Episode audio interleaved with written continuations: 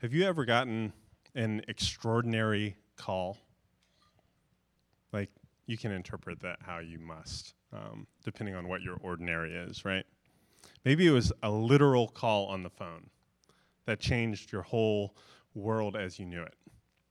Maybe that call was not so good and informed you of the death of a loved one or a diagnosis that you couldn't um, not now know or act on.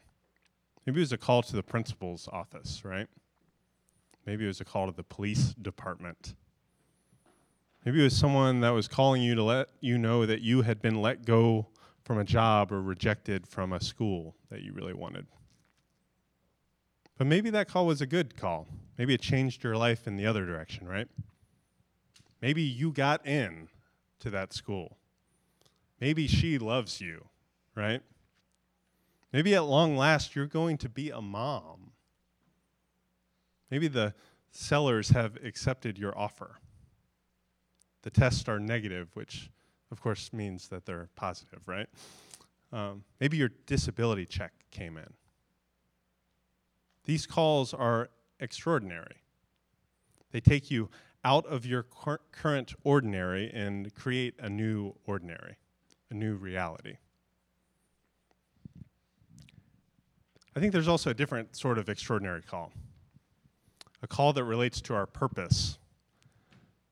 For many of us, this sort of calling, especially if it relates to doing good things for God, has given us a lot of motivation and inspiration. A lot of us got these calls when we were young. They were calls to live risky lives for Jesus. We picture our grown up selves always being this fired up this exposed. We're, we feel called to be ministers or missionaries or activists or influencers for the kingdom of God. These calls are so extraordinary, beyond ordinary. We assume that we'll always feel, or at least we should always feel, like a little bit of a high from trying to keep up with the Lord's work in the world. And then we maybe feel a little guilty or tired or disillusioned when we get there or we're in this calling or maybe we're not in that calling and we feel like the life we live now is a little too normal or a little too basic or a little too safe. We, we kind of get that internal guilt that the, the teen or 20s me would be really disappointed with the like suburban dad 30s and 40s me, right? That living into the kingdom into this kingdom calling hasn't been extraordinary enough. Maybe during this Epiphany season, it's helpful to trace Jesus' own embrace of his own calling. In his words, calling the earliest disciples to something truly extraordinary.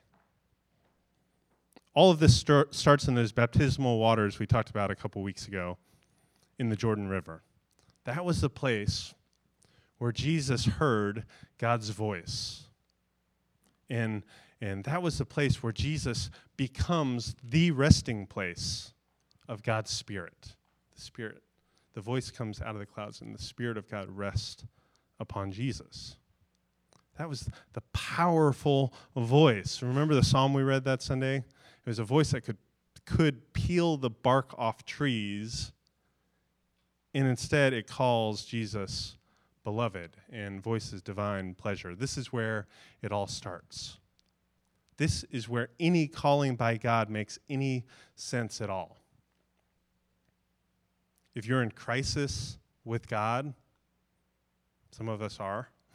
we don't know where we stand with God or what we think about God or what we where we stand with our callings by God or what we think about those callings by God. Go back to, to here. Go back to this moment. Go back to God's words of intimacy and care. You will never get behind these words and you will never go beyond them. You and I, friends, in Christ, are God's beloved children in whom he is well pleased. This is good news. Amen? Amen. Right. But then Jesus' life tells us also kind of the bad news inside of that good news lowercase bad, uppercase good, right? is that temptation will follow. And, and temptation, many of us have automatic um, triggers of, of what they think when they hear the word temptation. But in here, I mean circumstances and alternative voices that'll test this voice. It's a test that'll make you think twice about what you've heard. You're my daughter, whom I love, in whom I'm well pleased. You're my son, whom I love, whom I'm well pleased. They'll make you think twice about that voice you heard. And, if it happened to Jesus, none of us are immune to this. But Jesus resisted. Jesus didn't give into these temptations, and there were threefold temptations. And Henry Nouwen said that these temptations boiled down to whether Jesus was going to be relevant, whether he was going to be spectacular, or whether he was going to be powerful. Go back and read those temptations. And, and some of them are actually good things. Turn, turn this rock into a loaf of bread, save yourself, right? Feed the world, right? And Jesus one by one, knocked them down with the word of God. We can hold up under these very same temptations to be relevant, spectacular, or powerful because Jesus held up to these temptations. Because we have these the same identity that Jesus has as beloved children of God. So then this leads us to our passage today. Jesus comes back after his time away in the wilderness. And remember, the wilderness is not automatically a bad place, but it is where Israel wanders, and it is where Israel is tempted, and Israel does not have nearly the same track record as Jesus holding up under these temptations. And he comes back, and he finds out his forerunner cousin John, the baptizer, has been arrested. Seems the stakes are immediately higher now than when, they, when Jesus left to go into the desert 40 days ago. Whoever at that point Jesus thought he was, what he knew was that John was preaching the simple prophetic message humanity needed to turn around, repent, change your heart and mind, believe, trust, pledge allegiance to the good news of the kingdom of God that all the other kingdoms are going down and God's kingdom is breaking in, and Jesus takes up this chorus because John can't. It still needed to be said, and John was the main one saying it in the streets, and now Jesus had to say it. And I think there are a few elements to Jesus' call that are interesting and important for us. First off, this call is an all call, but it's also an each call. It's an all call and it's an each call. By that I mean, Jesus makes two connected calls here.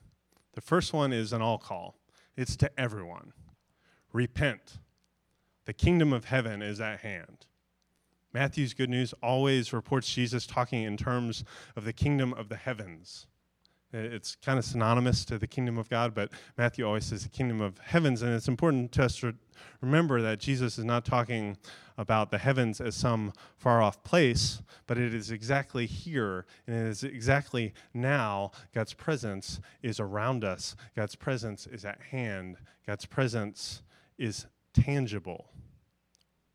So the, the, the all call is to reach out and participate, to touch God's reign and rule in our time in place.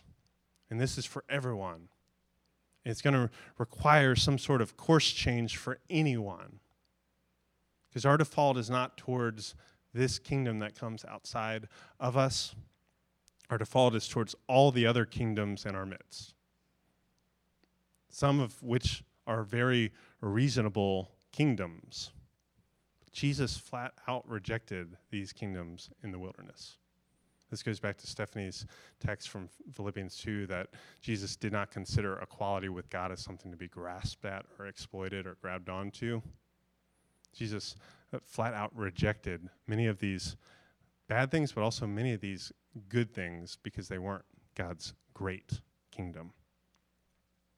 So, Jesus calls all of us towards the kingdom of God instead of these, these small kingdoms that press on us and justify themselves to us each moment. So Jesus' is two-part remedy to these, these choices that he had to make, these temptations and tests, were always, his two-part remedy was always God's word and God's spirit. If you're being tested, or if you want to uh, move further towards having your mind changed and your heart changed and being transformed by the renewing of your mind, believing the good news, this is what makes it possible God's Word and God's Spirit. That means, that means get in God's Word, hide God's Word.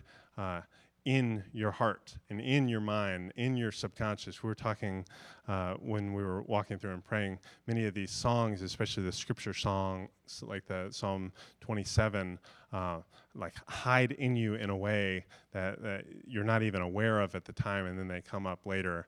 Uh, the example Katie gave was how she can remember Britney Spears lyrics that she didn't even know that she knew, uh, and not the things that she wishes she knew. Uh, and so uh, things like singing and things like scripture study and things like memorizing uh, really help with this, hiding God's word away so it'll be there when you need it. it it'll be the thing that you bleed when you're cut right? This and Jesus shows us this. And God's Spirit is this intangible thing outside of us, but something that we work with uh, in order to receive new life. We, we don't we don't generate our new life. We don't give ourselves CPR, but God's Spirit renews us and makes our hearts of stone hearts of flesh that can respond to God. So that's the all call. But God's the, Jesus's each call is also pretty interesting. It's almost as if this calling of these fishermen is Jesus' first parable. Do we know what a parable is? What's a parable? No one knows what a parable is. It's a story. Yeah. What kind of story? Like a fairy tale story? Bedtime story? It's a teaching story. It's allegorical. Yeah. It's a story meant to draw you in, to force participation, and to make your mind work in a way that is a little less black and white and a little more uh, flesh and blood, right? So, if you know what a parable is, it's it, it, often on the surface they're like these really folksy stories, but they're really deep, and it's almost like performance art, right? Jesus is improvising, is the the feeling I get. It's, it's a little hard because all of these parables in the Gospels are so well known and they're so like elevated as scripture, and they are, um, that I think we lose how like organic and improvisational they are. That it seems like Jesus is kind of walking around picking up things and using them as props to tell about the kingdom of God. And I don't think this is disingenuous. I think this this is a signal to us that God's again, God's kingdom, the kingdom of the heavens, is around us and is tangible. You can reach out and touch it, it's at arm's length. So Jesus reaches at arm's length in this crowd and he says, Oh, you guys like mustard seeds and yeast? We can work with that. I can use those. Your community is really tuned into sheep and servants? Okay, sure thing. Weddings are a big deal to you? Bingo. I think there's a metaphor in that oh, you guys have a well known scapegoat that, that you like to look down on? Congratulations, you have a new protagonist. The Samaritan. We'll call him good, right? And Jesus, I, would wonder what he would do in here. There would be like churro uh, parables for Lakewood, right? But Jesus is so adept at this. He, he pays such good attention. He's so creative in his ability to look around and to stitch these surprising details and ingredients into his work and his message. So he encounters Simon, who later becomes Peter. And Peter has kind of a, if we remember, a checkered record around the water, right? Um, that's a, a, little spoiler alert for later. And Andrew, and he, he I love this. The scripture we read says they um, they were out fishing because they were fishermen, right? Thank you. um, but he sees them and he calls them, and he calls them to a very like specific each call that I think is is is more particular than our all call of repent and believe the good news. They have been fishers of well, fish, and they will become fishers of human beings, of persons, of men, of women. He is spinning who they are already into who they will become and how they will participate in God's kingdom. He says, You are fishers, and I will make you a certain different kind of fisher. He is taking something ordinary that they are and know and is drafting it into something new, something extraordinary. And I, and I, and I don't mean out of the ordinary, I mean like extraordinary, right? Like something that is so much more ordinary than the ordinary thing that they already knew. Here's a subtle thing that is happening here, and we, we might miss it too. That the whole fishers of people isn't just Jesus like being kind of campy and weird and corny. Uh, I think he does that sometimes, but there are always layers to it, right? Um, I'm really challenged and inspired to continue to develop my own dad jokes that would have this sort of depth and layering, right? You see, there's already a deep prophetic tradition of fishing for people. This is already a thing that directly supports the broad message of repent and believe. So this each message is inside of this all message, right? You see, the fishhook pops up periodically in prophetic announcements as a symbol and as a tool of judgment.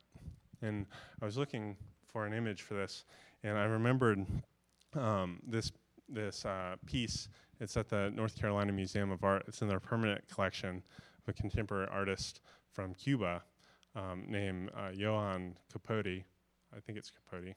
Um, and, and, he has a series um, called Palangre, uh, which is uh, Spanish for a trawl line, like that you would drag behind a boat and catch all these fish. And so this image that looks almost like a Turner painting of the sea, if you get up close to it, everything that is dark in that are fish hooks. And it is like a snaggle that I would not bring my kids too close to because they would probably take it off the wall with their sweater, right? Like, it, and it, this is huge too. There are thousands of fish hooks on this, and and the subtitle for this is the Promised Land, uh, uh, Isla, the Promised Land. Um, but Exhibit A of these of this fishhook trope in the Old Testament is from Jeremiah 16. We can see how this works, and this is this is what's happening that Jesus is calling back to in the simple phrase, "I'll make you fishers of people." He says, "But I'll now," the prophet says, "I'll now send for many fishermen," declares the Lord, "and they will catch them." After that, I will send for many hunters, and they will hunt them down on every mountain and hill, and from the crevices of the rocks. My eyes are on all their ways. They are not hidden from me, nor is their sin concealed from my eyes. I will repay them double for their wickedness and their sin, because they have defiled my land, the lifeless forms of their vile images, and have filled my inheritance with their detestable idols. Again, following small k kingdoms instead of God's big K proper kingdom. Exhibit B comes from Amos. The prophet says, Hear this word, you cows of Bashan. He's calling uh, these luxuriating women cows of Bashan on Mount Samaria. You women who oppress the poor and crush the needy, and say to your husbands, Bring us some drinks.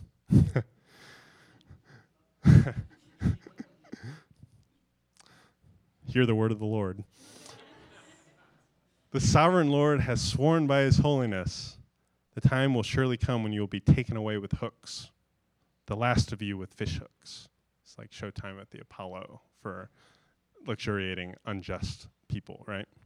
And heck, Exhibit C, I, I didn't put it up there, but Exhibit C is the whole book of Jonah, um, where Jonah is called by God and sent to Nineveh. Again, this the most wicked place that Jonah could imagine, the place that he hated and, and he was Jonah was to participate in Nineveh's repentance, to hold out God's mercy to Nineveh. And Jonah hated that because Jonah was so self righteous that he wanted Nineveh to burn and not turn. And then God brought them to repentance, even as Jonah was a uh, unfaithful prophet in, in his unwillingness to go there, so much so that God had to swallow him up and transport him via fish, right?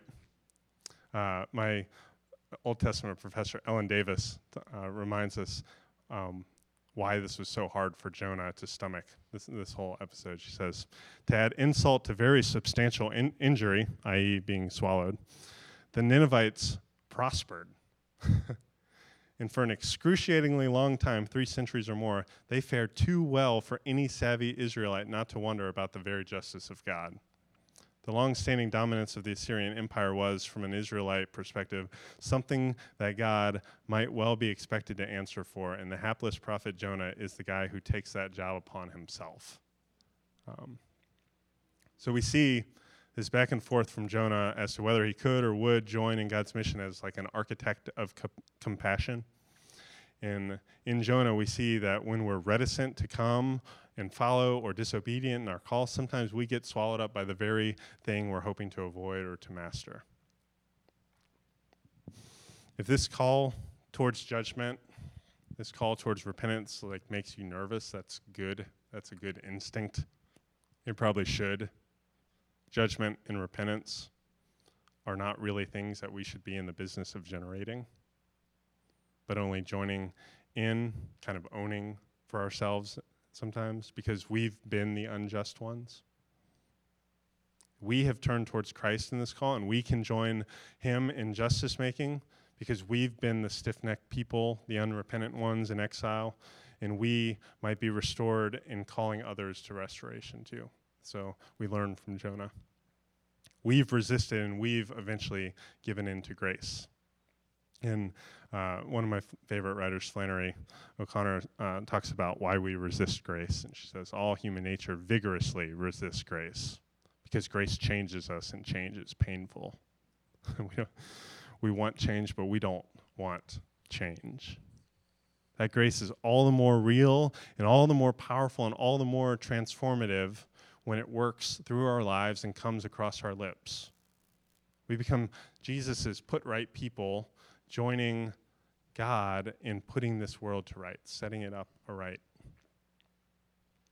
Maybe that's what makes this call so extraordinary or, so extraordinary.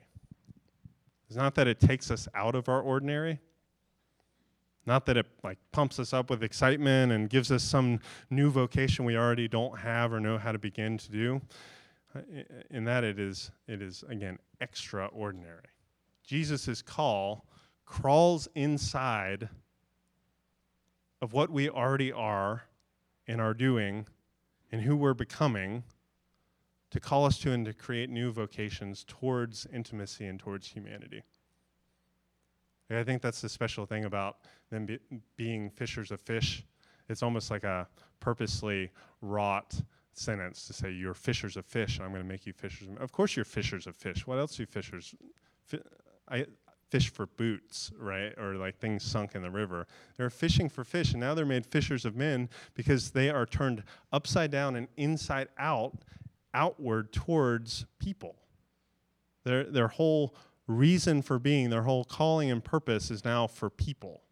It, it once was, you know, to make a good and honest living. Now it is for people. Connect the message that has brought you into God's family, that message of repentance and justice making, and make that your mission right where you are. That's the extraordinary calling. It's following the call to Simon Peter and Andrew, the brothers Zebedee, the sons of thunder, James and John, they also join in. We can see that calling is already starting to work, right? They become fishers of men, and then they move on and make more fishermen into fishers of men. Jesus' ragtag group of disciples then starts to grow in the next several chapters of the gospel. And the call goes out to each of these guys, each in their own particular place, in their own particular job, in their own particular gift and skill set, and even in their own particular like foibles and short sides, right? Like, like we imagine Matthew, whose name is also Levi, the tax collector. He was once someone who worked for Caesar in his own self-interest. Like tax collectors had like a government job, but they were also just so shady. Like they would just take, take, take, and they were on the take, literally, like uh, made men, right? in, so he was once someone who worked for Caesar in his own self interest. Now he was working in the interest of the least, the lost, the littlest, and the closest to death. He was part of Jesus's crew. He was Jesus' disciple. He was Jesus' sent one, an apostle in this world.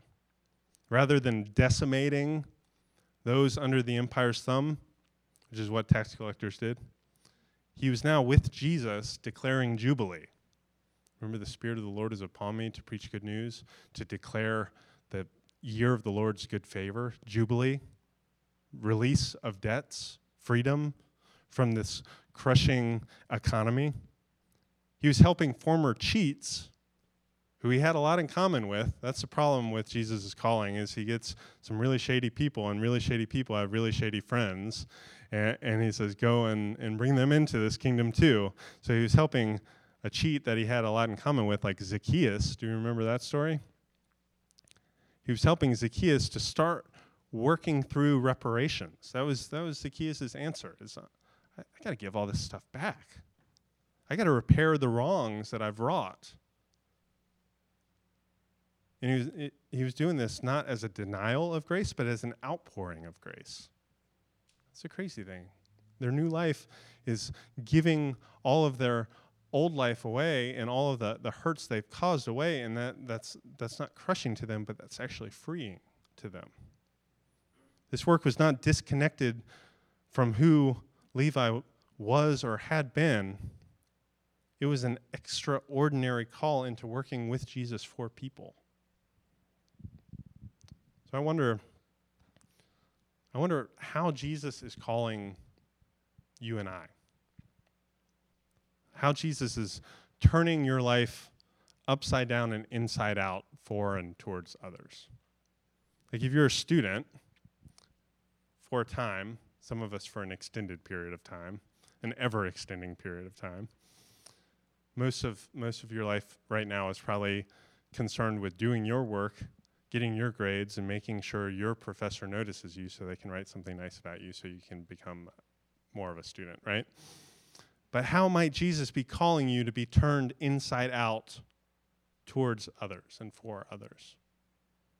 Again, this gets a little tricky if you're a parent um, who is admittedly already turned inside out towards those others inside your household. But how might Jesus still be trying to expand your vision and your bandwidth towards others?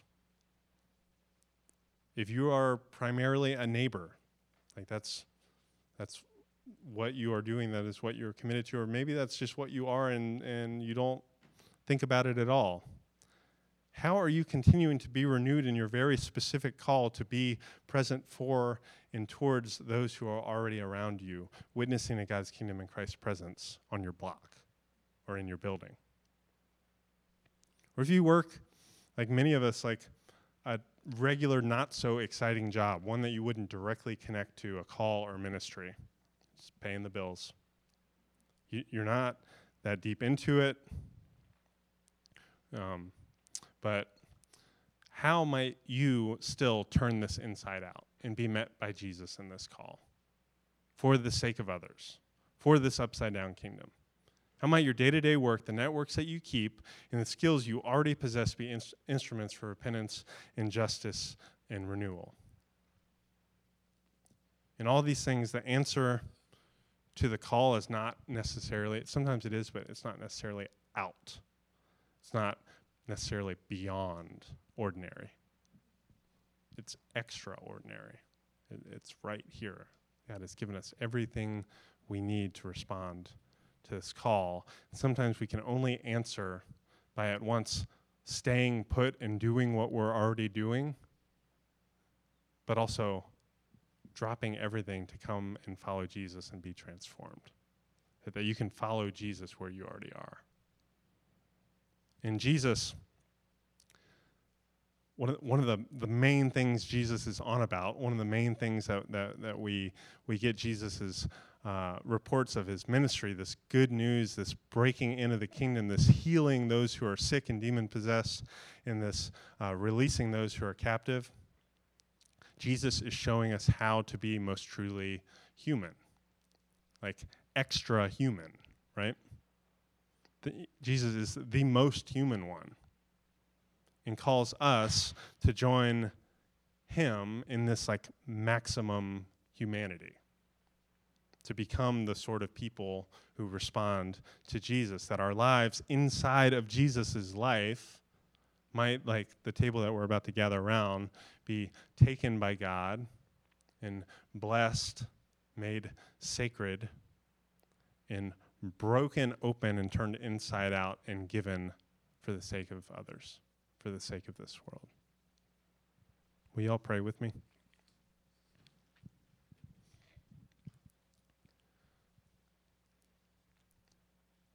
Lord Jesus, we thank you for the extraordinary calls in our lives, some of which we just completely miss, or some of which we um, uh, put off or uh, feel are too hard or too conflicting with uh, who we are or who we've been.